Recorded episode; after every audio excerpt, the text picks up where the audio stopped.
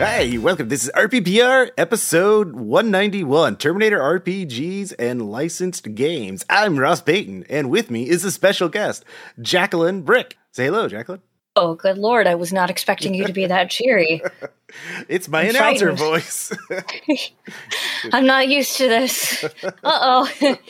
In this episode, we're going to be talking about the Terminator role playing game, which has just come out, at least in PDF form, uh, and licensed role playing games in general, uh, because I've noticed a trend in some of them, and you know what they what they get right and what they don't get right. Um, yeah, uh, but Jacqueline, but first, uh, uh, I was sort of informed about this topic because of a tweet I saw from uh, Jacqueline. So before we get into that, yeah, tell tell the audience about you.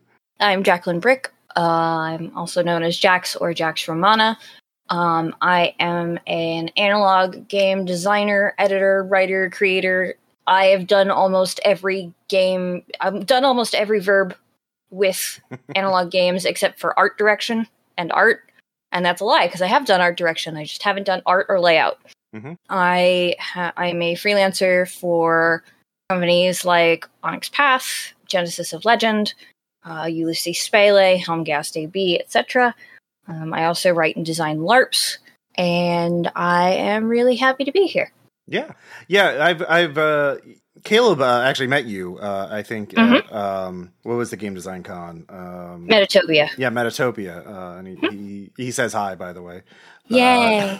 Uh, and, Caleb and I are pals. Yeah, uh, and I've wanted to, and I've I've you're one of those RPG designers uh, that I've wanted to have on the show at one point or the other, Thank and you. it's just I've scheduling and, and time and Yeah. energy are are harsh uh, overlord of our lives, but uh, the the stars have aligned, uh, and it was all because of this tweet thread you did uh, on the Twitter uh, about Terminator, and uh, you you Well, you could say no fate but what we make about Yeah. me getting on the show. Hey. Hey, yeah, it, it was destined. Um, It- you started by just talking, uh, uh, sharing some screenshots of it, and uh, Mm-hmm. just sort of jumped out at me that one, it was kind of tone deaf, and and two, it was just seemed. You think for a major license like the Terminator, uh, they would just, I don't know, uh, do better. Yeah. So first, I guess talk about like why, because you backed the Kickstarter, right? I did, yes. Yeah, and so why did you? Because I'm very cynical about licensed games at this point. Um, we we previously done an episode on the Witch RPG, and that was sort of my like ah. And uh, I've seen uh, I've yeah, we'll, we'll get into that more detail in a little bit. But um, I I just kind of like I saw the Kickstarter's like there's no way that'll be worth getting. Um, but you you braved that and, and went in. What were your uh, impressions of the game after you actually finally got it? I mean, well, actually, um, first you you kind of mentioned that um, it changed from an earlier version in your tweet uh, uh, thread, I believe.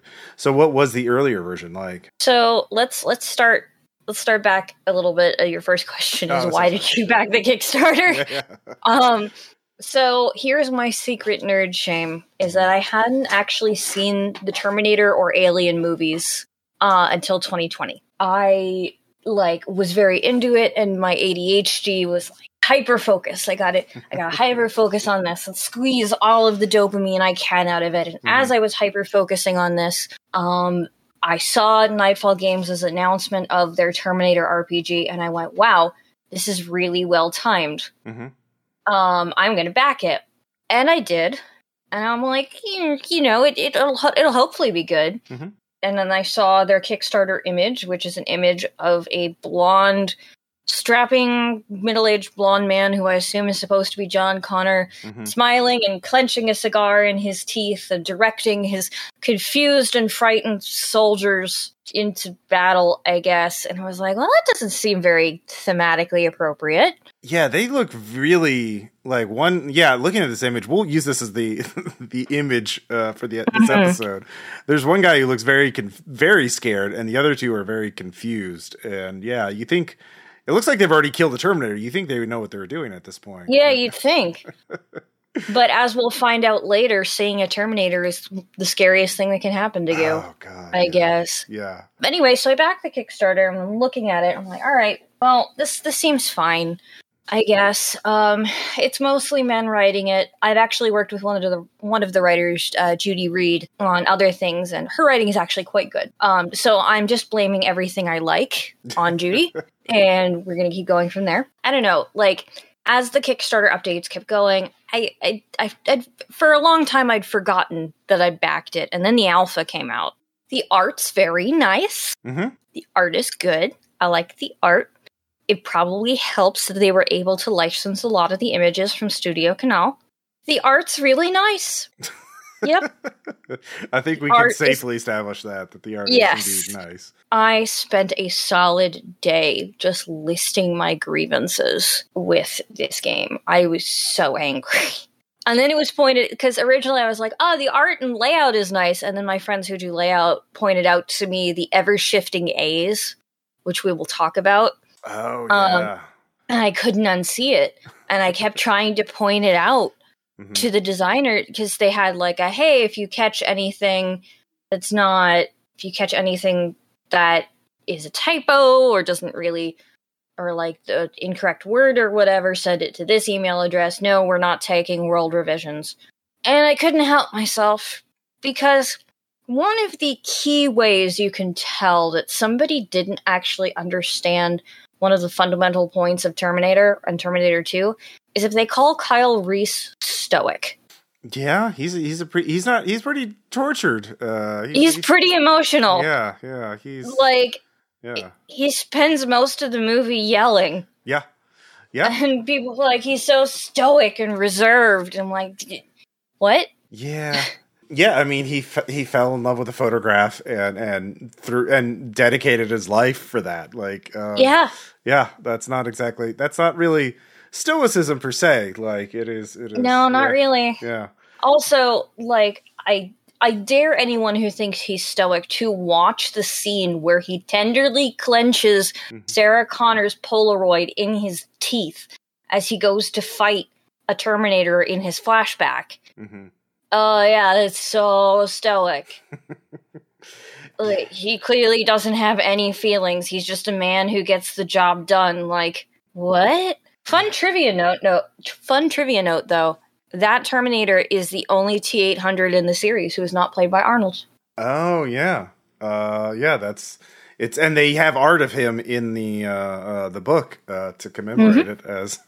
that's a good point. I never really thought about that because yeah, um, and and the book does show uh, a lot of T eight hundreds, uh, including a whole factory of Terminators and and matching purple mm-hmm. t-shirts, some with vests. Yeah, a lot of this game does show like um like I, I think probably where it's is like the company that makes it a Nightfall game. They created uh, a, a, pretty well known RPG called SLA Industries, uh, which was also kickstarted not too long ago. They use that system for it, the S5S system uh, yes. for Terminator. If I had to sort of summarize what I thought of this this RPG, it's like taking a SLA Industry sized peg and and hammering it in a Terminator shaped hole. Like it is it's not it's not the best fit. Um, yeah. yeah. SLA Industries is a really interesting game too because it's like this weird interplanetary cyberpunk mm-hmm. thing with alien races and a certain amount of psychic energy and magic, I guess. Like I, I played it for a live stream mm-hmm. for a while and I God bless the GM because he gave us macros to do the rolls because otherwise I don't think I could have figured out the rolls. Um, um yeah, to to briefly explain the, the the core mechanic is you roll pool of d10s. One is called the success die and it has to be visually distinct from the other dice. And then mm. you roll a variable number of skill dice and then um, you add uh, your stat plus your skill to each d10, but you only look at like the the you know if your difficulty's eight and you have a plus five uh, between your you know two attribute and a three skill, uh, then you'd roll you would add plus five to each roll, and then so you look at your d10, your success die, uh, add the plus five, and if it's equal to the target number, like an, a challenging task is DC eight, um, then you so you need a three or better on that that individual die to succeed, and then all the other dice, if they succeed, you succeed better. But now, if you get four, if you get four or more successes on not the success die, you also succeed. Oh, okay. I missed that part, but yeah. So like there is a mulligan option mm-hmm. if you don't succeed on the success die. Okay, but you have to have at least four. Uh, I think so. Yeah, it's like three dice. or four. Yeah.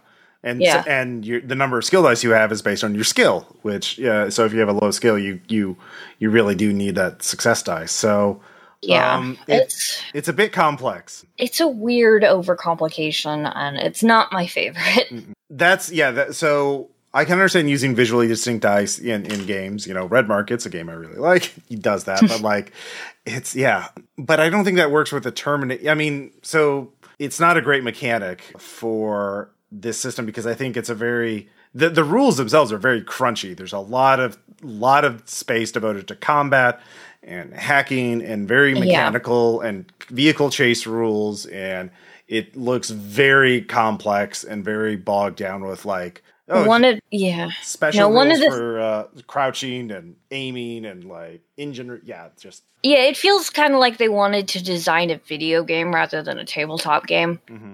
Like a lot of this feels like stuff that should just kind of be handled by again macros. Yeah, I mean, it's well, it actually to me, I was thinking of games like Twilight 2000 and these yeah. kind of like military like it's a very like combat in like where combat's going to be the majority of the session and it's going to take a long time to resolve um mm-hmm. and that's really not what i mean the terminator is about combat but like the terminator mechanically i mean if you think about like what characters do at least in the good terminator movies is it is a group of people uh being chased by an unstoppable killer and mm-hmm. until they figure out a way to stop it and like that mm-hmm. the whole thing is run away delay it, stun it so you can get away and then figure out something that will finally kill it as it's it methodically killing everything and everyone between you and it.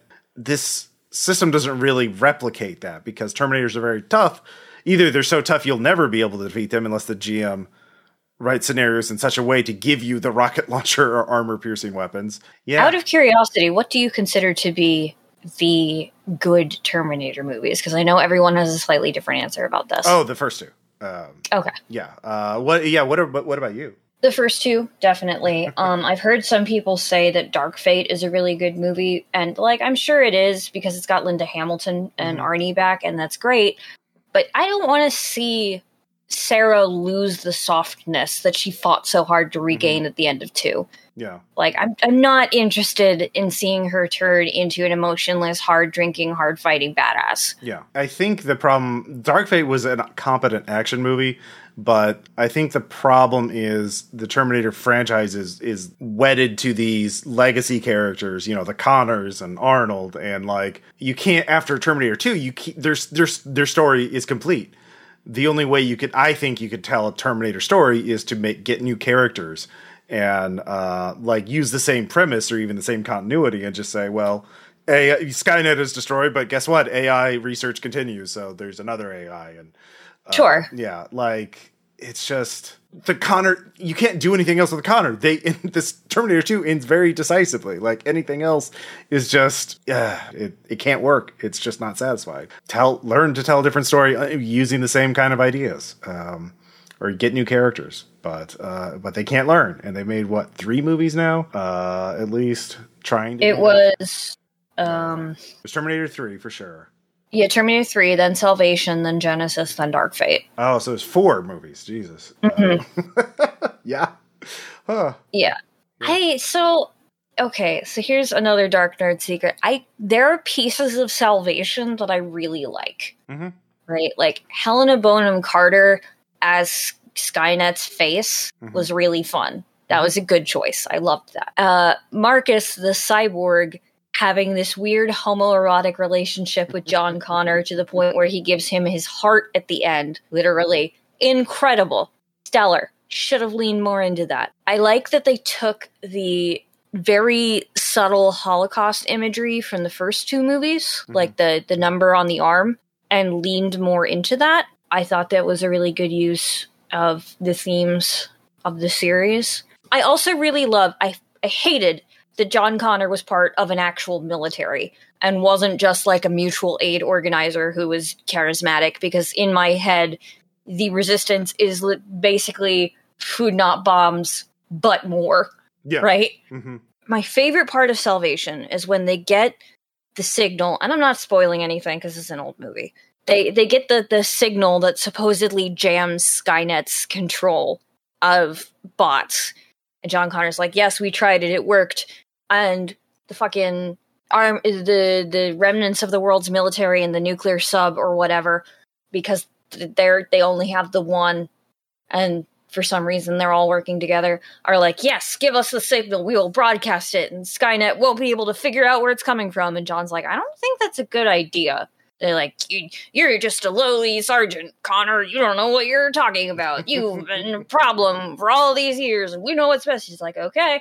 And then as soon as they broadcast the signal from the, the sub skynet nukes it Damn. just incredible. Stellar.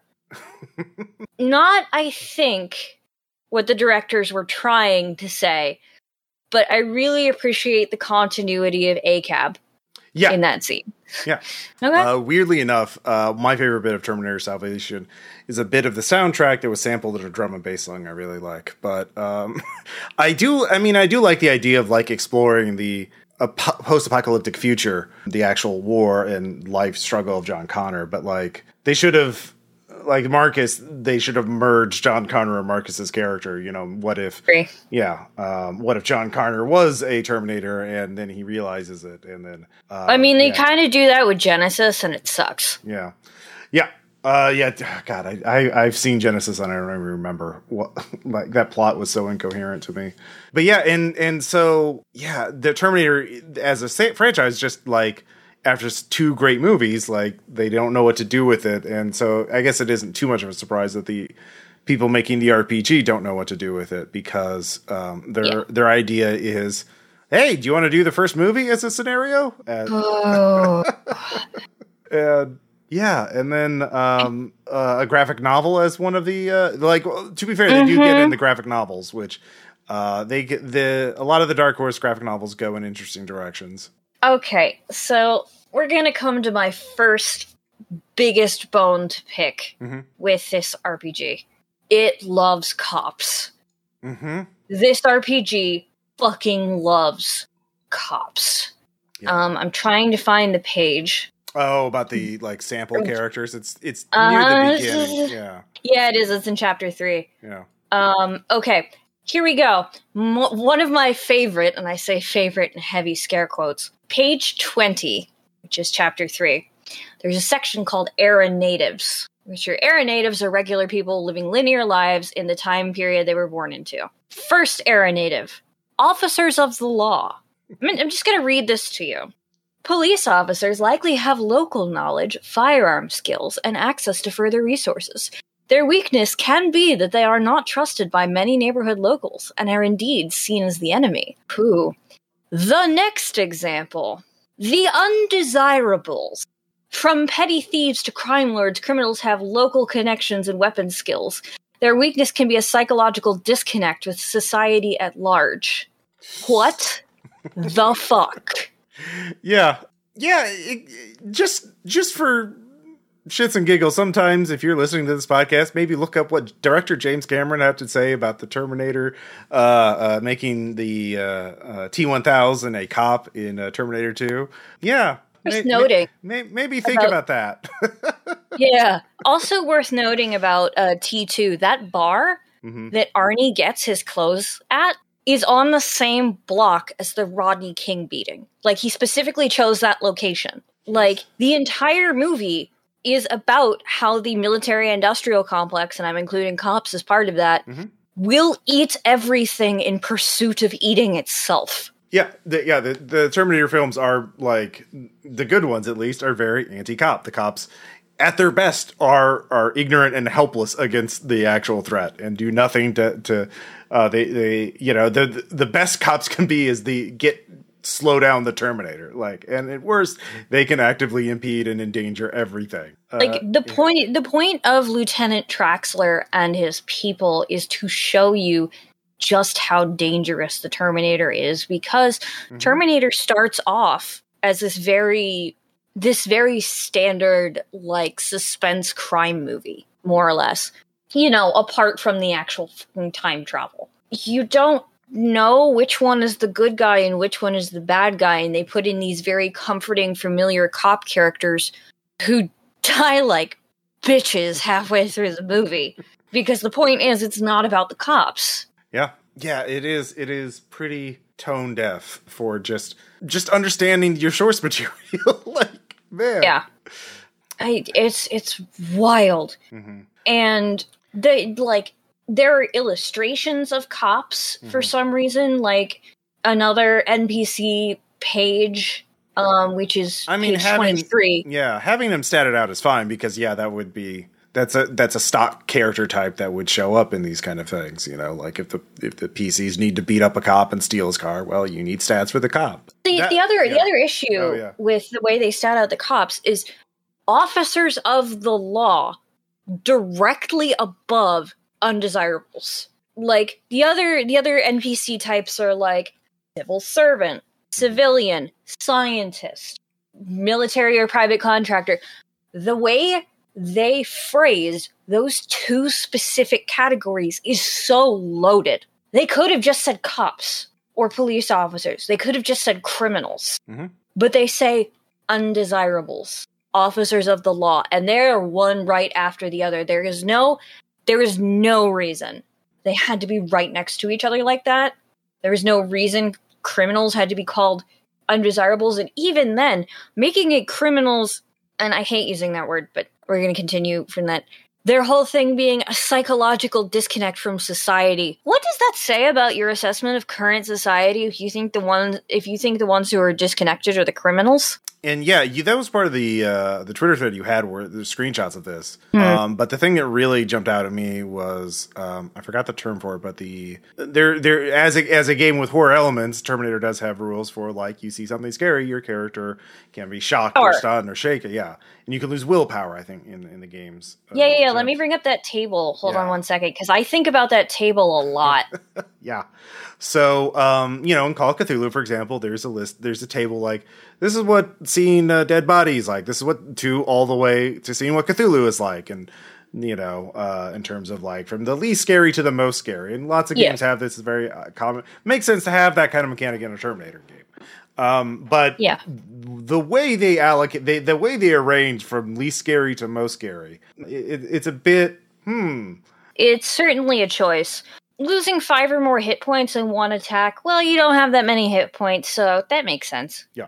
Suffering a second wound or reduced attribute, two or three willpower. That's it's quite a few because exposure to a nuclear, biological, or chemical attack only loses you one to two willpower.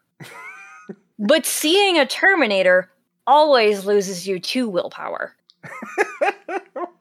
That, ro- Uh. that robot's scarier than that nuke that took out Chicago. Like, I don't know if you know that, but uh, because presumably, I don't know if you I don't know if you know this, but Yeah. one of my special interests is nuclear weapons. Yeah, And whenever I see nuclear weapons mishandled, I get cranky. no lie, the Terminator series is one of the best strictly fictional handling Mhm. of nuclear weapons that I have seen in a minute. yeah. Uh, Sarah Connor's uh, nightmare of a nuclear Mhm. uh, apocalypse is uh, pretty pretty much like the the one of the, the one of the Hollywood's Hollywood's best single depiction uh, Yep. of it. Yeah, and that was just No, granted, her Yeah. skeleton wouldn't still be there, Yeah. but yeah, basically. Yeah. Also, fun trivia fact did you know that the woman she looks at right before the nuke is played by her twin sister? I did not know that. Uh, Because it's supposed to be her if she was able to take a different path. oh wow, yeah, Yeah. Huh. So that's cool. Yeah, it is. It is cool. And uh, but on the other hand, watching all life as you know it be destroyed is scary. But have you considered that a big robot guy is way scarier, fifty percent scarier sometimes? True. Yeah, Very scary. to be fair, yeah, I get like actual chills whenever the fucking robot skull looks directly at the camera in any Terminator movie. Mhm. Because it's like super uncanny valley and weird for me. And I love it because it's a great horror element, but I don't think it would cause me to lose more willpower than seeing a nuke. the yeah. The danger of a Terminator is that the Terminator is trying to create the apocalypse. You would think that would be less scary than the actual apocalypse. But, You'd think. but no. The the messenger is actually worse than, the the harbinger is worse than the actual event. Yeah. Um, yeah, I think you also posted a, a screenshot of uh, some of the an excerpt from the hacking rules, and I actually Oh my god. uh, I went into the hacking rules more in depth because, uh, you know, as I mentioned, one of the scenarios is the the phone book killer, the uh, i.e. the events of Terminator One, and uh, the 2nd one is set in the future, and it's about um, finding out that one of your fellow Resistance members is actually a secret Terminator, then trying to, and one of the options is actually trying to reprogram to hack your Terminator Resistance member buddy so that he can he can help you. They have a map of the network nodes, so this is the first mistake, which I I'm really impressed in a way that a role playing game in the year of uh, 2022 would include a detailed mini game for hackers. You have to build your own board game. You yeah, it's a board game. Like I haven't seen this since like Shadowrun and Cyberpunk. Like Uh-huh. like that's game design from the 80s. Like they stopped doing that in the 90s. Like I, I it just here's four pages of very dense rules that are not explained very well. You can and then so I tried to look at the network map, the node map of this Terminator that they have in the adventure and then try to read the rules to figure out how hard it is to hack that Terminator brain and I couldn't figure it out. Like Do you know it takes 30 turns to hack a nuke? I Uh, found that out from the hacking rules. well that's that's a lot e- that's a lot easier than this because it's there's you the hacker on one access node or io port node and then there's the network security thing on the other end and you each take an action each turn. But like it seems that you're trying to get to C location c on the map but location c is right next to your entrance. So it seems like it takes just two skill checks to get there. So maybe I think I'm reading it wrong, but like it's just also like the average difficulty for it was 13, um, Yeah. which is really high. Like it's really high. like because remember like your average skill and stat you're only going to be like it's going to be a D10 plus maybe a five or plus plus five or plus six really what you're looking at. So you need so you're looking at like needing an eight or a nine or better on a D10 to succeed, and you'd have to make multiple attempts uh, in order to hack uh, at a minimum. Why would they do this? I, I don't. You, I, you mentioned that I had said there were changes from the alpha, and you were Yeah. correct. Mhm. They, in fact, changed the 17 pages of hacking rules Oh, to five. Oh, okay. So that's I literally had a software engineer who is currently sitting in the same room as I. Mhm. I am look at this and be like, "What do you make of this?" And he goes, "I don't know." now was that the original 17 pages or the the uh, abbreviated five pages? The 17 pages. Oh, okay. Wow. Even the, I, you would think that 17 pages would have like examples and things to make it clear and more concise, but It's, 17 pages is not going to be concise no matter what we're talking about. yeah, that's true. Uh, Um, so oh my god. The, the thing I did understand was the input output node. I Oh. understand what that meant. yeah, that's where you I, start. I got that. yeah, that's where you start on your little hacking sub dungeon crawl sub quest. Play Candyland. It's easier than this. Yeah. Uh, and there's a very uh, aside from like very detailed rules for everything related to combat and vehicle chases and uh, obviously five pages of hacking they weirdly enough they have uh, they do have some like meta uh, rule meta narrative rules like you have will and hope that you can use to modify Mhm. dice rolls so but they're very com- unnecessarily complicated because you have three types of hope body brain and bravado and it's just like yeah. Why? Yeah, just just do fate points. Fate points. Literally just do fate points, Yeah. please. I am begging you. So art is nice. hmm There it is nice. Uh, one thing I also did look into was the experience points because uh, this is not a level based system and it uses uh, experience points, but you only get like it says specifically each character that took part in the game session typically earns two experience points. The director may award an additional experience point per player per session, but is advised to do so sparingly. But then spending experience points, for example, to raise uh, a skill from rank two to rank three, the skills go up to rank five, by the way. Um, that would cost eight experience points. So you would need, on average, four full game sessions to level up one skill. you know what I'm point. having flashbacks to What? while I'm reading this?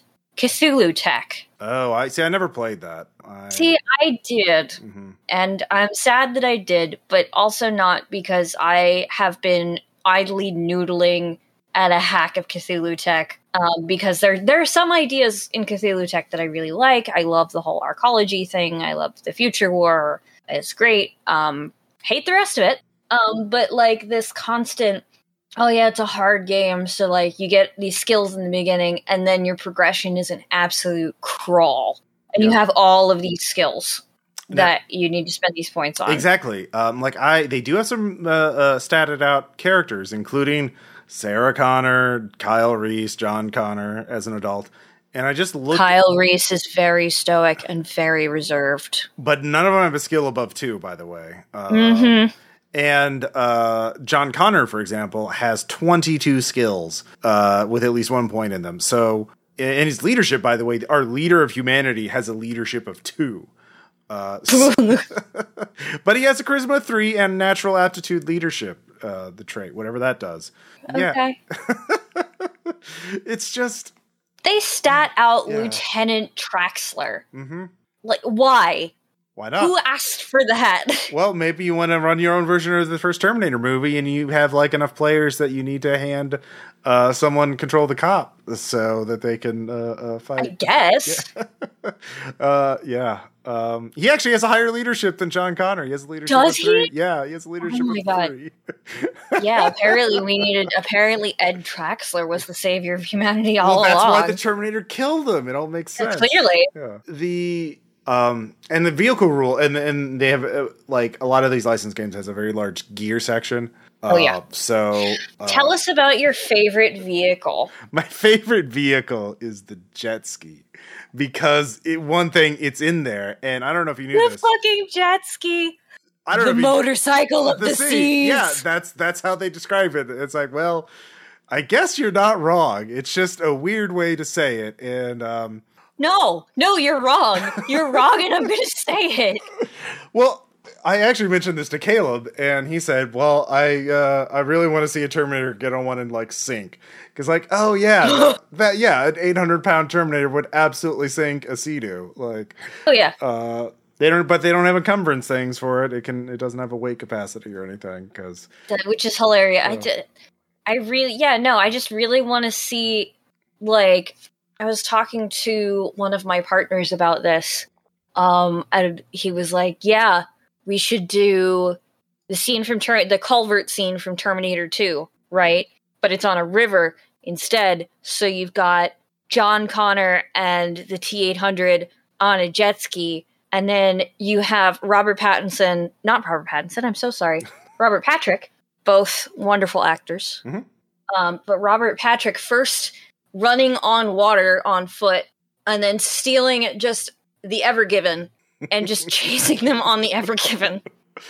Yeah, yeah. The Terminator RPG, it, it, it it really does feel like they just they took and I haven't read all of SLA Industries. I did look at a quick start guide of it, but it did look like a similar approach of just we have these rules, we're just going to revise them and just paste them in there. We already have combat rules, so we don't need to change those that much. Now, there are some things I do like uh, in this game. For one thing, they do have a lot of lore uh, for the Terminators, and they have a really good uh, Terminator section listed on the various models, and there's some cool ones. Like I like the um, I forgot the model number, but there's one Terminator that's actually a network hacker that just kind of hangs out and uh, plugs into telephone poles in order to uh, gain information. Uh, uh-huh. what is it? It's called the T seventy seventy seven seventy. Kind of fun. Yeah, and I was like, oh, that's that's a neat idea. It's actually like its combat stats are worse uh, because mm-hmm. it's in, uh, uh, optimized for hacking and data storage, and so it's like, oh, okay, that's cool. So I like I like the idea of there being more specialized Terminators and different types, and like there's Terminator dogs and Terminator rats, and I was like, well, yeah, well that's fun. And uh, really like that they included detailed stats for the HKs because hunter killers are some of my favorite things because the, the fucking honk noise they make in the future war it just rattles my fucking teeth. It's mm-hmm. amazing. Yeah, I, I do like that, and I feel I mean that that's sort of the bread and yeah. butter. I feel of like a licensed RPG is to get into the world, the universe more. Yes, you know. Um, I mean, but the pro- oh, I think the problem with their universe, and you do you did mention that they they try to get into the universe, is that I think they get very wrong-headedly into the universe. Um, I'm sorry, you were saying something, but I wanted to mention um, Spetsnaz Oh yeah. because the Spetsnaz are here Mm-hmm. for some fucking reason. Yeah. And they're very good at killing uh, robots. They're very badass. Yeah, they they apparently have weaponry capable of taking out a Terminator in a single well-placed shot. Um, What? Which they don't. I don't think they really stat out. Uh, they don't really have like stats for They don't. Spetsnaz. Or I think. Spetsnaz is only mentioned in the first chapter and then never again. Mm-hmm. Like there's one there's one more mention of it somewhere else. Yeah, that's th- yeah because they also do mention that like there's a Russian AI system called Mir. Yeah, it's Mir. Yeah, and it's not as well developed, and it's actually plotting against Skynet, um, which is a real interesting twist. Uh, but But they don't do anything with it. no, it's entirely left. And part of it, like that's okay, I think, for a role playing game sometimes because then it's you know here's a a cool hook you can use, and and you can fill in the blanks from there. But the rest of the game is the re- but it only that only kind of works if there you just throw nothing but plot hooks and and keep it everything kind of vague. Like a lot of things Yeah. are very well developed, and some things are not developed at all. And it would be better if it was all just like here are things you can do with Terminators, as opposed to this is the exact. It's ki- very weird because they get very deep into certain things and then sometimes they're just like Spetsnaz is here and still together. Uh, and they mention like John Connor wants to recruit them. I feel like in some ways all licensed games. Uh, now that I, I just realized this, um, probably like the gold standard for a licensed RPG now would be actually looking at the old West End Star Wars RPGs because um, those came out in the early '80s. Started coming out in the early '80s. They were written before there were. You know, there, before there's Wikipedia, before there were universe guides. What happened is when Lucasfilm started licensing out people to make comics and graphic novels and books, um, they handed them the West End games. And so the people, because Star Wars uh, only had the three films at that point, um, and so they became the extended universe. I wonder if like people making licensed games now be like, aha, we could be the Star Wars, we could be the extended universe for this franchise uh, if we if we write it, or do licensees not allow them? Be like you have to go. We have all this other material. You have to you have to follow that. This is canon. This is not canon. I think with the old west end games they just let them do whatever they want. It's like yeah that looks like star wars sure why not? Um that was sort of a tangent. Come to page 15 with me. all right. The future war oh. 2.0 Yes, scroll on down to the Burning Earth, and if you would be so kind as to read the first entry in your announcer voice, because I think that will really uh, capture how I feel about it. the 2037 to 2039 Yes. The resistance develops a genetically modified flesh eating virus that targets vat grown flesh only. The damage caused by the virus overloads and confuses cybernetic synapses. Hundreds of Terminator infiltrators are compromised and exposed. Having lost nearly all of its rebuilt network system, Skynet 2.0 begins raiding fumer, uh, begins raiding former human military installations worldwide, stockpiling the Earth's remaining nuclear arsenal as a last resort. It just. Ross, Yeah. Uh huh. Ross, they decide to take out robots Uh huh. with a virus. Uh huh. Ross, Well, I mean that that, that not a computer virus, well, a flesh eating virus. well they do uh, get they do expose in uh, hundreds of Terminator infiltrators. I, I'm sure they do. What happens then? I don't know. Uh, they probably uh, are just fine because there's still robots underneath. So I get, I guess it says they overload cybernetic synapses, but it doesn't say what that means. I, I, I.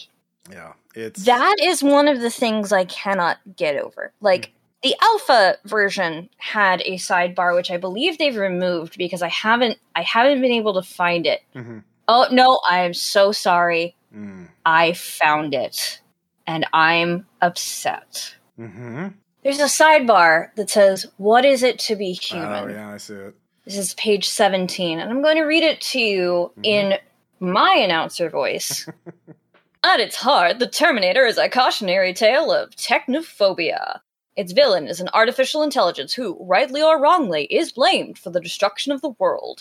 Distinguishing the difference between human and machine is a common theme.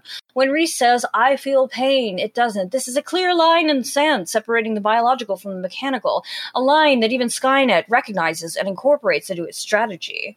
So, how is the machine different from a person? Skynet is not self aggrandizing. It doesn't have wants or desires. It knows only logic. It does not show a mercy or remorse. If a problem is encountered, it is systematically eliminated. Skynet is not mortal. It has no shelf life. Time is relative, and all solutions are viable, save self destruction. It will survive at all costs, and to survive, humanity must die. Show me on the page where I asked. this is not a sidebar about what it means to be human. This sidebar reads like it was written from the perspective of Skynet.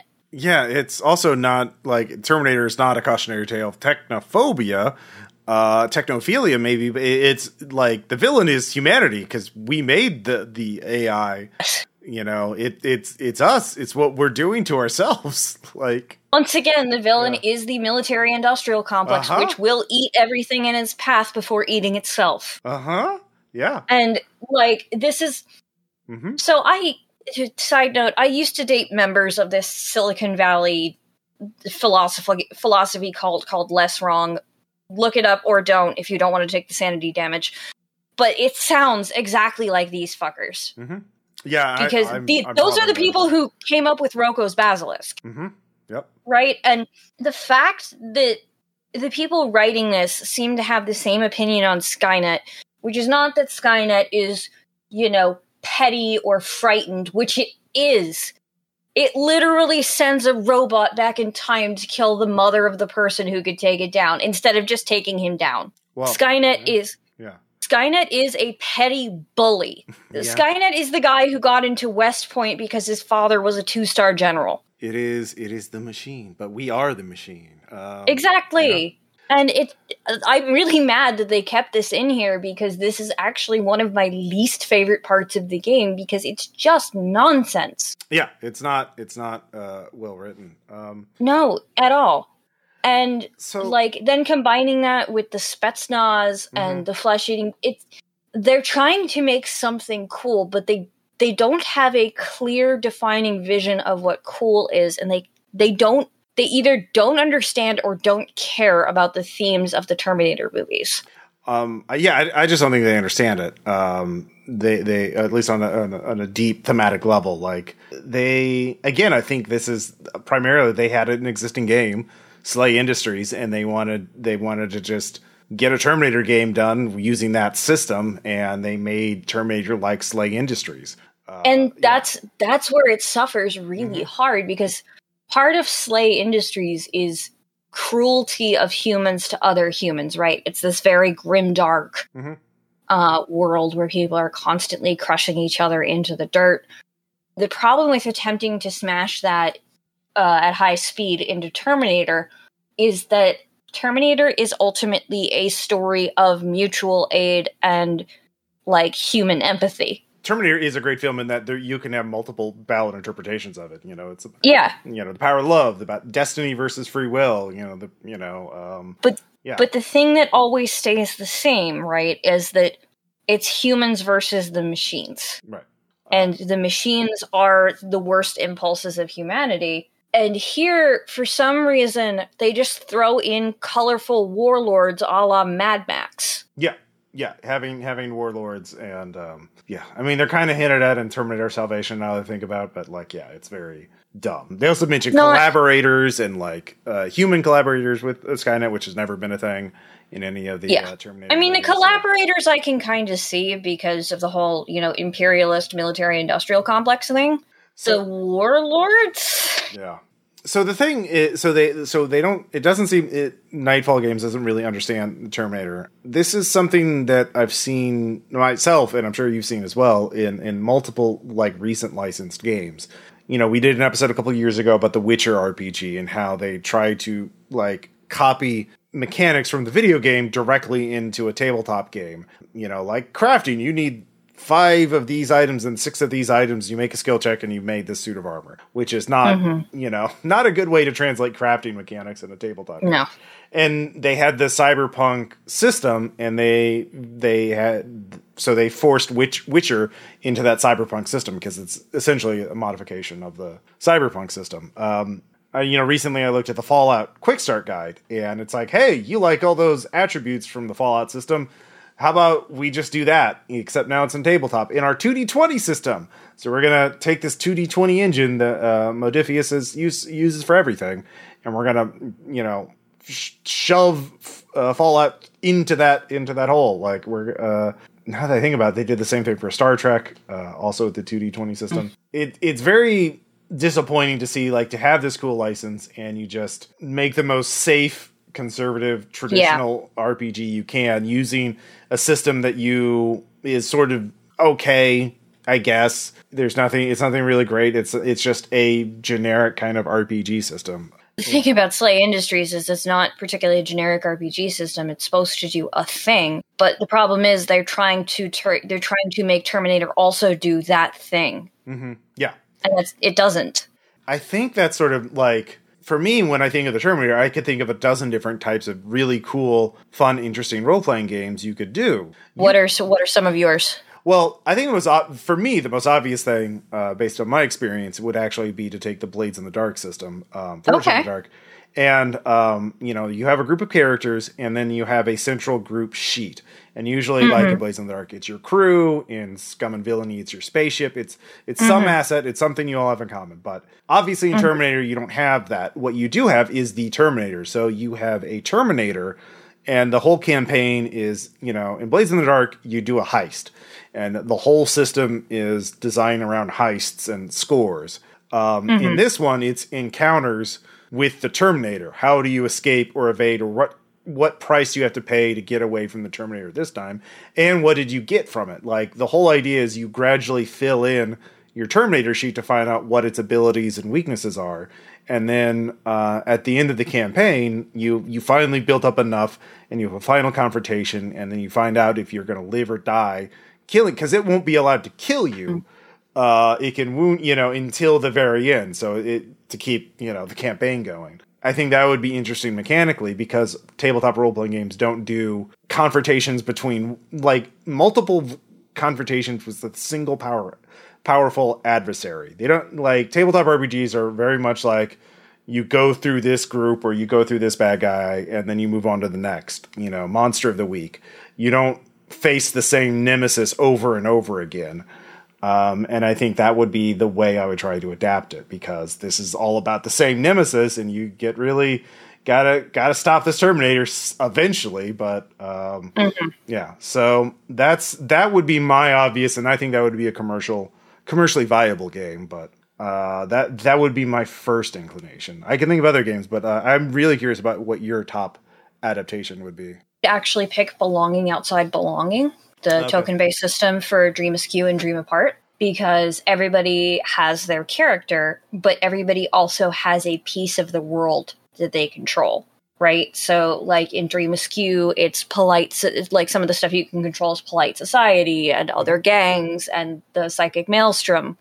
Um, I think in Terminator, it would be really, really fun have, like, I don't know, another resistance enclave or Skynet or maybe even a rogue, a series of rogue bots, something like that. Yeah. I think it would so also be, I think you could, if you could figure out a way to do it for not just temporal things like someone mm-hmm. has like aspects of the future and someone has aspects of the past or the present mm-hmm. you know sure yeah i'd also really like to play a specifically future terminator game with either dread or 10 candles oh yeah yeah that would be really good mm-hmm. um, i mean you just straight up do dread um, yeah that way. Uh, you wouldn't you wouldn't have to adapt to anything because mm-hmm. that would that would map onto it pretty well. Ten Candles I haven't played. I'm I'm familiar with it, but I haven't played it. But I it's yeah. it's very good. You should play it. No, I, it's it's on my you know games I will eventually play. Uh, I want to play. Um, the the only thing I think you would have to modify is a little bit about the ending because in Terminator, the idea is you event at least somebody gets to live and see the Terminator dad. Like in Ten Candles, everybody dies at the end, right? Mm. Yeah. But you could do almost to reference a Star Wars movie that one of my partners has been trying to get me to watch, even though I don't particularly care about Star Wars. Mm. I know, I know. um, but you could almost kind of do like a Rogue One mm-hmm. thing. Like you have to get something to John Connor. Mm-hmm. Yeah, I could do. Yeah, and like there's a lot of different ways to do Terminator. Like not just that too. Like I really do like the. ten, yeah, um, like a prequel or a side game for Ten Candles with a Terminator. Um, that would be cool. Um, another one actually make it an investigative, like a Trail of Cthulhu, or call you know, sort of like um, you're picking up the trail of the phone book killer and you're piecing the the puzzle together and sort of tell a side story about what happened. Um, you know, like how did the Terminator arm get from the? Uh, I mean, that's kind of the Rogue One thing too, isn't it? Like how did the Terminator arm uh, get to uh, uh, Cyberdyne systems? you know, you could do a really cool feng shui hack uh, to focus on the action. There's there's a lot of different ways to cover Terminator. Now there are some RPGs that get licensed or that have good licensed games out of them. I, I can think of a few, but they're they're old. Do you do you have any licensed games that you like? I don't know. One would hope that the Avatar game is. Uh, I know that's obviously the biggest. I've heard a lot of really good things about that yeah. so far. Um, I don't know much about Avatar: The Last Airbender, um, so I can't I can't speak to that. But I've heard a lot of good things about the crew developing it. So yeah. fingers crossed. Yeah, uh, and also the fact that they use Powered by the Apocalypse, I think, is a good fit for that. Yeah, uh, I agree. I mean, Powered by the Apocalypse is pretty good for any sort of. I mean, there are things it really doesn't work for. I don't think I'd use Powered by the Apocalypse for Terminator, for example. I could see it working. It wouldn't be very inspired though. Like it would no. it would be it would be this, but actually it would still be better than the one we have because at least the rules would be concise and like fairly yeah uh, easy to understand. And hacking would be a single de- you know role instead of yeah. a whole mini game. Actually, you know what? I could see a really cool hacking focused Terminator RPG where you're all hackers um, trying to yeah, but you have to have at least yeah. you have to have at least one Game Boy. Yeah, yeah, yeah, yeah. but like, actually, like, yeah, do a storytelling focused game about being the hackers who reprogram the uh, Terminator, and so like that could be fun because then you could like oh, what kind of Terminator do you eventually reprogram? And is it one that can mm-hmm. learn to be human, like in Terminator Two? Uh, does it does it misfire? Does it backfire and doom humanity? So that could be a really good like puzzle. Fo- you can make it really puzzle focused, or you can make make it like a board game, or you can make it storytelling and just focus on like vignettes and like what kind of memories you give it, or what kind of like personality you give it. Um, yeah, hundred percent. Yeah. So yeah, I think um, it's it's probably the nature of just licensing. They required to make a certain amount of money, and uh, it's only companies yeah. with a certain kind of track record of production and getting things out on time. At least it's a standalone system. I have to give them that because at least it's not like the a, a 5e compatible Hellboy. Oh my god. Put yeah. a pin in that because I have a rant about that. oh no, please, uh, because uh, so for the listeners who aren't aware, they uh, there was a Hellboy role playing game that's kickstarted, but it was powered by Fifth Edition. So Oof. the number of people I've seen who are sort of new to the design space and say their game is system agnostic, mm-hmm. and what they mean is it works in either Pathfinder or D and D is far too many. And i there's a my my running joke with that is ah yes the two genders. Um, or you know you get starfinder in there too mm-hmm. if you want to make things really spicy. Well i mean i know like um, some of my friends do joke about power by the apocalypse taking over. And certainly like a couple years ago that was true but like i mean power by the apocalypse took over from fate which took over from GURPS yeah. So nah well, no, because GURPS has never had an open license. I mean, um, speaking of GURPS, though, uh, the Discworld, I've heard the Discworld GURPS mm-hmm. game is very good. Oh yeah, yeah. I think yeah, GURPS does have a lot of licensed setting mm. books, and I think they were pretty good. Um, I don't know if they do much anymore, uh, but yeah, GURPS has a pretty had a pretty good uh, quality control uh, for most of their yeah. books. Um, so speaking of GURPS. if I wanted to play a Terminator game and I wanted to make it crunchy, I would simply use GURPS Reign of Steel. Oh yeah. So it's out of print currently, but it's pretty easy to um it's pretty easy to find if you're sailing the seven seas. Wink wonk. Right. Well, I think the PDF is available too. Yeah. Is it? Yeah. Uh, okay. Uh, I actually have a physical copy as well as a PDF copy. Um, yeah. It's available but, on the uh, um, Steve Jackson Games website. As the oh, okay. File. So, cool. Yeah. Um, I also know that they put out a zine recently to update it for the new edition, which is really cool because I'm a sucker for anything that has a zine. yeah, um, yeah. Ironically enough, when I did try to run a game in a in a in a in Fallout, I I uh, used GURPS for it, uh, mm-hmm. and then that campaign fell apart for scheduling reasons, which made me mad because I learned the mass combat rules uh, for GURPS. Yeah. And then nobody My, wanted to le- also learn them. Oh no. My husband uh, occasionally refers to GURPS as the third best system for any game. Mm-hmm. Yeah. And that's not wrong. Yeah. Like, it's okay. Yeah. Because the thing it's trying to do is be every game at once, which makes it okay. Yeah. Reign of Steel is kind of my problematic fave because it's attempting to be an international setting with 18 different, it's like 18 to 22 different AIs all of which have their own personality, all of which are bickering. So if you can imagine 18 to 22 different Skynets fighting over the remnants of the Earth and also the moon. Um, it's pretty great, but it's it's also like weirdly racist in parts because it's mostly written by one white guy. But it, it's fun. It it's got the heart that I feel the Terminator RPG lacks. Like the writer is very interested in what he's doing.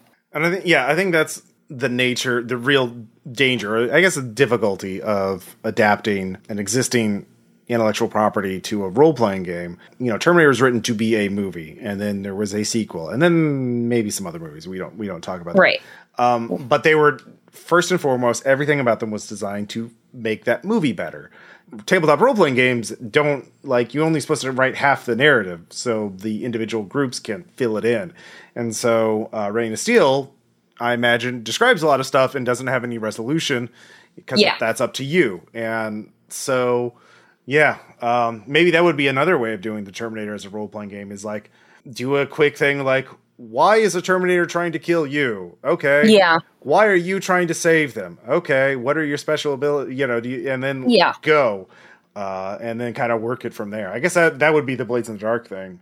Or Dread. Yeah. Or Dread is just kind of ask some questions and, yeah. and, get the ball rolling. And uh, I I love I love that Dread's character creation mechanic is literally just a personality quiz. Yeah, is, is my favorite thing about that game.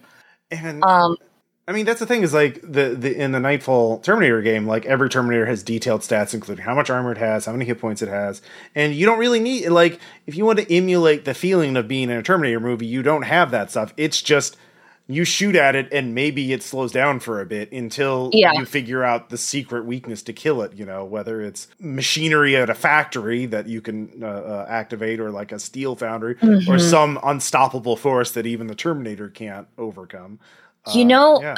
as we're talking about this you know what this you know what the terminator rpg feels like to me it feels like that DM who feel who is insists that every game they have to get one over on their players. Yeah. Right? It's that guy who it's that guy who views his relationship with the players as adversarial both mm-hmm. in game and out of game and just has to prove how much better they are than the players because if you look at how they write about the machines mm-hmm. And honestly about authority in general in that game it's just like oh wow they're so cool and they they're so complicated and like they never fuck up and they're they're frightening all the you know it's not they mistake power for horror and it's just not after a while it's just okay yes i see you have statted out a terminator on a jet ski.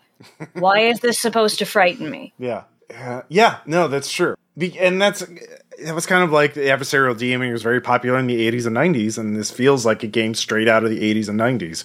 You know, it doesn't feel like it's incorporated any of the lessons we've learned about role playing game design in the last 20 years. Oof. Well, yeah, in, in the comments, let us know if you, there are any licensed games that you do like. If you have a copy of the Terminator, let us know what you think. But when we'll be back, we'll have uh, some shout outs of some things that are actually worth checking out.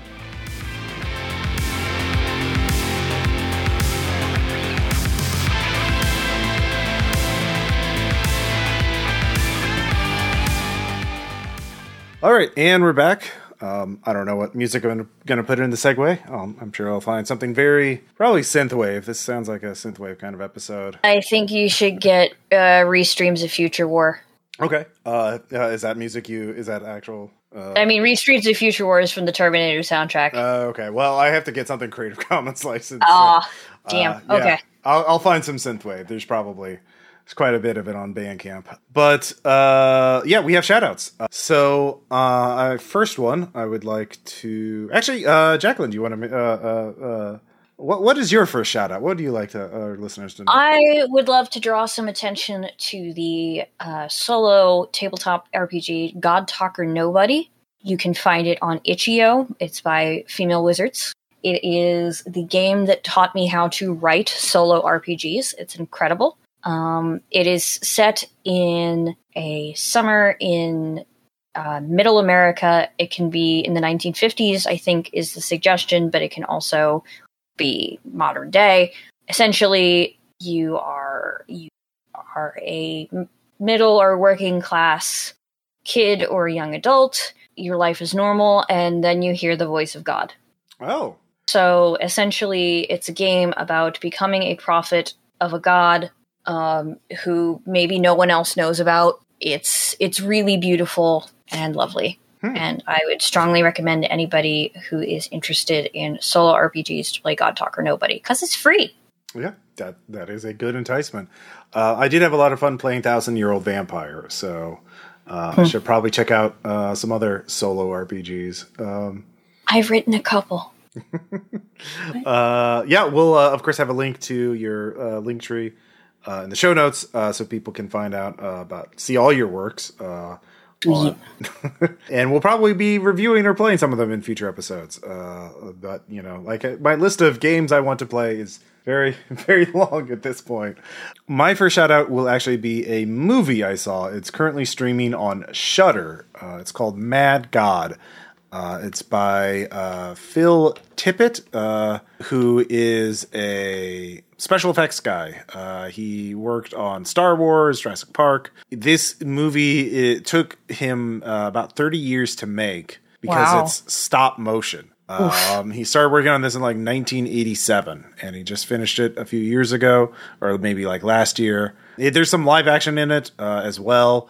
It is a beautiful movie uh, aesthetically, but it is very surreal. There's kind of a narrative, but it's like there's no, there's no spoken dialogue. It opens up with a written quote from Leviticus, you know, the Bible. Like it's very, it seems to be an uh, allegory for uh, the the divine inferno descending into deeper and darker uh, pits of hell.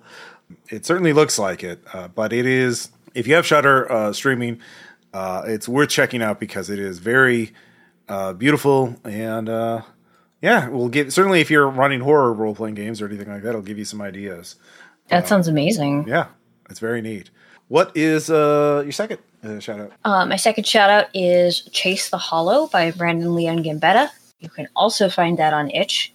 It is a rules light horror game about pursuing an urban legend like Slenderman. Ooh who is referred to as the Hollow, mm-hmm. and all of you have different relationships to it. Ooh. For example, maybe you lost someone to the Hollow, or you want to become the Hollow, or you feel like you are destined to be killed or otherwise destroyed by the Hollow. Uh, have you and played it?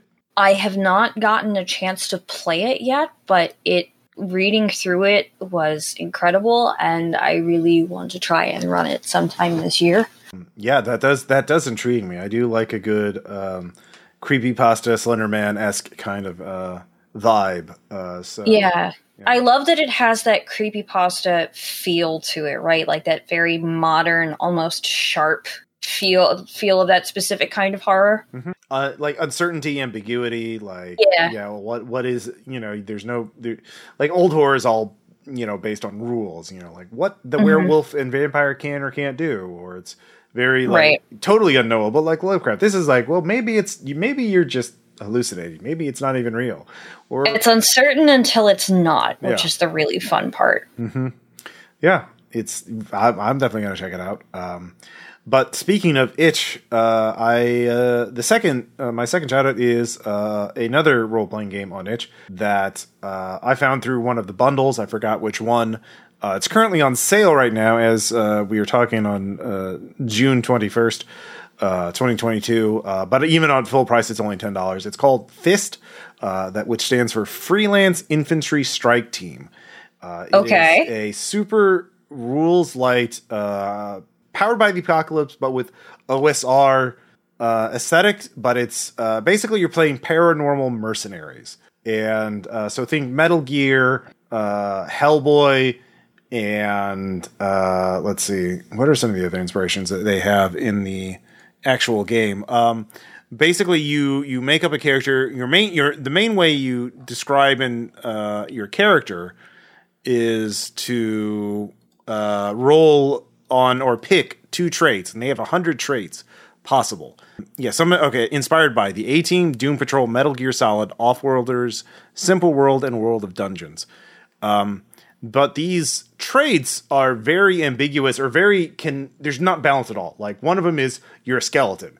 If your body blows up, and if someone puts your skeleton, your bones back together again, you come back to life. Or so cool. Yeah, or morbid. You have been touched by death. You can actually make a deal with the Grim Reaper if you or someone else dies, and if you fulfill that deal, you come back to life. Uh, but if you fail that deal, you die for re- forever. Uh, or you know, so characters only have six hit points to start with, but uh, you can do all. You can pick characters that like have crazy abilities. Um, like one of them is called Henshin, where you can basically be like a Kamen Rider esque transforming hero.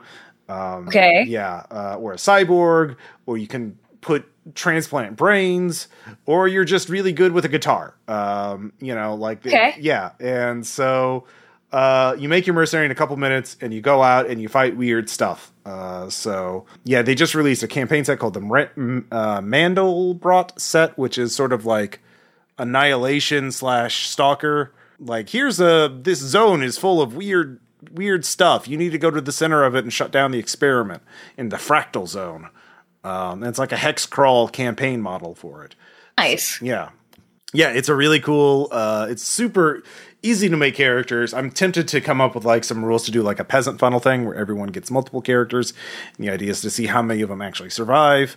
And mm-hmm. uh, yeah, uh, that is something I uh, want to check out. So uh, actually, I could campa- combine it with the Fractal Zone campaign. So every you go into the zone with like three characters, and you can shoot for any given encounter. You can choose how many of your characters you're throwing in there. But like, uh, yeah, something I have to think about. But anyways, it's it's it's fun and it's super easy to pick pick up and teach because it's just powered by the apocalypse. Roll two d six. Um, cool. Yeah. Uh, what uh, you had another uh, couple of shout outs. Well, yes.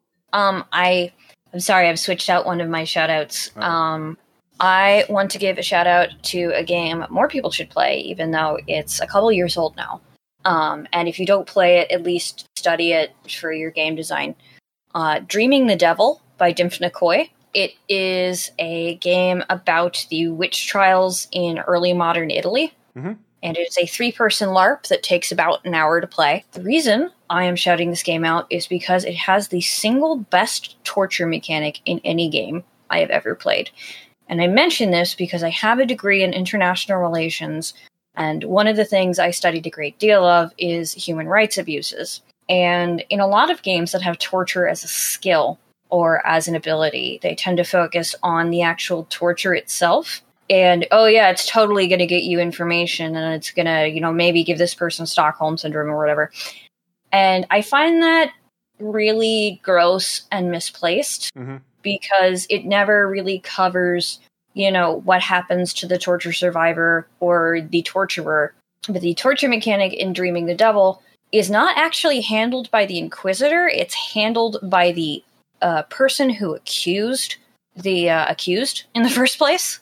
So essentially representing the community mm-hmm. deciding to torture the person rather than the Inquisitor, because the Inquisitor is just there to, you know, ask the questions and give the whole thing a, a veneer of legality. Torture in this game, you break a stick. You do not describe what the torture looks like.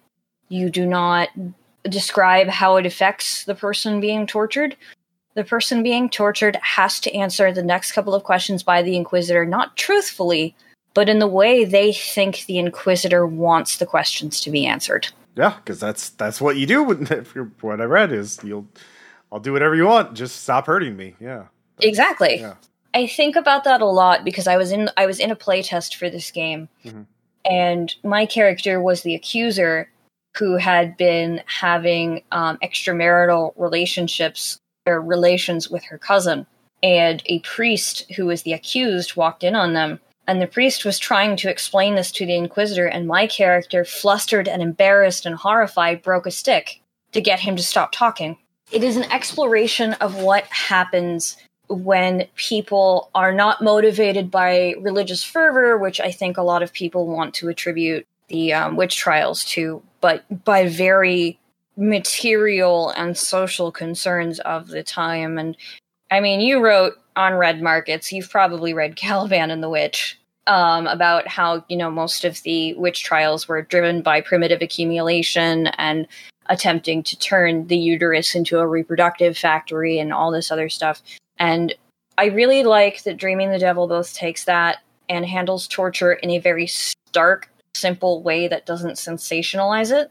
Anyway, it's on itch. You should definitely go check it out. Yeah, it sounds fascinating. My uh, next shout out is uh, a lot lighter, but uh, vaguely historical. Um, it is a game I recently played um, as run by its author, Greg Stolze, uh, Dueling Fops of Vendemir, um, which is a game about being. It is very much inspired by um, swashbuckling and that that sort of genre, but in a comedic way. Um, uh, every player is a aristocratic fop who runs a, a fencing school in the city of Vendemir, and uh, play is about a year in their life, and it's sort of they're they're it's organized by scene. There's uh, three large uh, parties, uh, dances well, two two large dances. One at the beginning of the game, one in the middle, and then at the end there's a fencing tournament. Uh, at the end of the game, you get to see who wins the fencing tournament, and and it's very interesting because everyone makes a character. It's a GMless game, um, mm-hmm. and you basically it's it plays in some ways a bit like a board game because you basically have very specific turns and actions. Like at the party, what you have a list of like you can do these specific actions. You can try and flirt with somebody. You can try and like insult somebody. You could have a light duel or a deadly duel or uh, so on and so forth. All the while, your stats are adjusting after every scene. And if your stats go too, and uh, which is uh, if your stats go too far in one direction, your character is taken out of the game. Now, you have actually several p- characters with you. You control multiple characters, um, not just your fencing master, but like they're they're basically their close entourage. So uh, you can keep playing if you lose your character, but um, the idea is, you know, you're foppish. You're, you're, you're are you a serious uh, aristocrat and a deadly swordsman, or are you a foppish aristoc? You know, uh, and you go back and forth uh, doing this, and then after the dance, you roll to see what kind of scene it is. It could be a, it could be another duel. It could be a murder investigation. It could be accusing someone of w- witchcraft, or or making a deal with uh, warlocks and um, huh. yeah, it's it's it's very fun because it's like it's trying to simu- it's basically simulating the life of these characters and like what kind of things they do and uh, sometimes uh, yeah it, it's just a comedic lighthearted game I, I quite enjoyed it. it has a lot of greg Stolze isms like dueling you know opposed stats that if you once that gets higher the contrasting set gets lower which has been featured in several of his games like a dirty world Better Angels, uh, Unknown Armies. Now that I think about it, so um, yeah, it's it's a fun game. It it just came out recently. Um, it's uh, a game you can run with zero prep uh, if you're familiar with the rules. It does. It's the whole game is like 30 pages long. Uh, it's only available as a PDF right now, but um, yeah, it's a fun little uh, game of, and yeah, you just doesn't really matter. It's just telling a story about these silly fops and their weird uh, fencing schools. Yeah. That sounds really fun. Yeah. There was a lot of romance when I played, and a lot of failed romances, including a failed romantic kidnapping, where one fencing master tried to kidnap my fencing master and tried to woo me, and I wasn't having it, and uh, I, I snuck out. Quite the scandal. Yeah. That's amazing. I, I love weird social games like that. Mm-hmm yeah, it's it's something I want to play again too. Like I'd like to try with some other players. What everyone else would do in the in, you know because there's twelve types of scenes and you only play through like six four. Yeah, you only play through like four of the scenes in any given playthrough. So there's a lot of scenes left that I haven't tried out. So uh, I'd like to see what those are like. Um, but uh, I think you had another shout out. Yes, I have one last shout out. Some of your listeners may know that I wrote for Changeling the Lost 2e for Onyx Path, and I talk a lot about my interest in Changeling the Lost just I want to clear up any confusion. This shout out that I'm giving, while I love Changeling the Lost, is not for Changeling the Lost. It is for a game that is just called Changeling. And uh, Changeling is a visual novel by Steamberry Studio um, about being a girl who is returning to your hometown after several years, and there what you had a mysterious disappearance in your childhood and you returned, and now you have to figure out what to do with that. Uh, all of the love interests are some different kind of supernatural. It's very much a zoo sort of game. Um, but the storylines are very good. It follows very fae themes like illusion and loss and forgiveness um, very, very well. It's a it's a little game with a lot of heart, and it's a game that made me realize how much I could enjoy uh, otome games or visual novels. So uh, you can pick that one up on itch2. Uh, that's Changeling by Steamberry Studios. Um, if you got the bundle for racial justice and equality, you already have it. Pretty So- sure that one. Yeah. Yeah, definitely check it out if you want to like sort of explore that genre. Um, but yeah, that's Cool. my that's my last shout out. How long did it take you to play through? Do you remember about? Oh gosh, um, about an hour maybe. Oh, okay. Yeah, I, I'm not very familiar with visual novels, but I've heard some are can be very long. So, Mhm. but yeah, uh, cool. Yeah, if it's just an hour, yeah, sounds like a good time. Um, well, thank you again for for jumping on the show, Jacqueline. Um, Thank you for having me. yeah, uh, is there any particular project you're working on now that you want to you want to mention or plug? Yes, actually. So I am very excited to announce that I am working with the crew of the Silt Verses to uh, host a Silt Verses live action online game in November called Project Sparrow. If you're not familiar with the Silt Verses, it is a folk horror audio drama about local gods and their hungers and the humans who have to deal with those. Uh, the best way I can describe it is sort of imagine techno capitalism, but instead of you know computers and programmers and stuff, you have these hyper local gods that are always hungry for specific sacrifices. Your electricity is powered because of a god named the Saint Electric. Your internet is powered by a god named the Wirebitten Child. Maybe the house you live in has a sacrifice uh, slowly smothered in its foundations to the Slag King. And of course, there are licensed and unlicensed gods, and a very human government that decides which one is which. Um, anyway, the, the game uh, is a weekend long game that takes place during the Imago War, which is a sort of World War II like conflict uh, in the world of the Silt Verses. And you are playing the people who are designing, researching, and deploying propaganda gods. huh. I'd not thought about the idea of a propaganda god, but uh, yeah. A propaganda god is kind of a, co- a cross between a nuclear weapon and an infectious meme. Oh well, that sounds terrifying. Uh, Yeah, so you're playing the people who are making it their job to uh, cause those to go. Oof, oof. Uh, Yeah. No, that sounds really cool. Uh, and that's that's um uh we'll have a link to that. I guess. So the, there is currently a Facebook group, Okay. um, the which I will give you the link to, and hopefully it'll be below. Yeah. Um, we are in the process of finalizing some of the mechanics, and we're hoping to have the character types document out within the month. oh, cool. um, which will be like the the seven types of characters you can play. I'm really really excited to see how it turns out. yeah. Uh, so my sounds very cool. Well, uh, thank you all for listening to this episode. Just remember, there's there's no fate but what we make. If as long as you roll at least an eight, I think that's how that goes. uh, we'll talk to you later. Bye.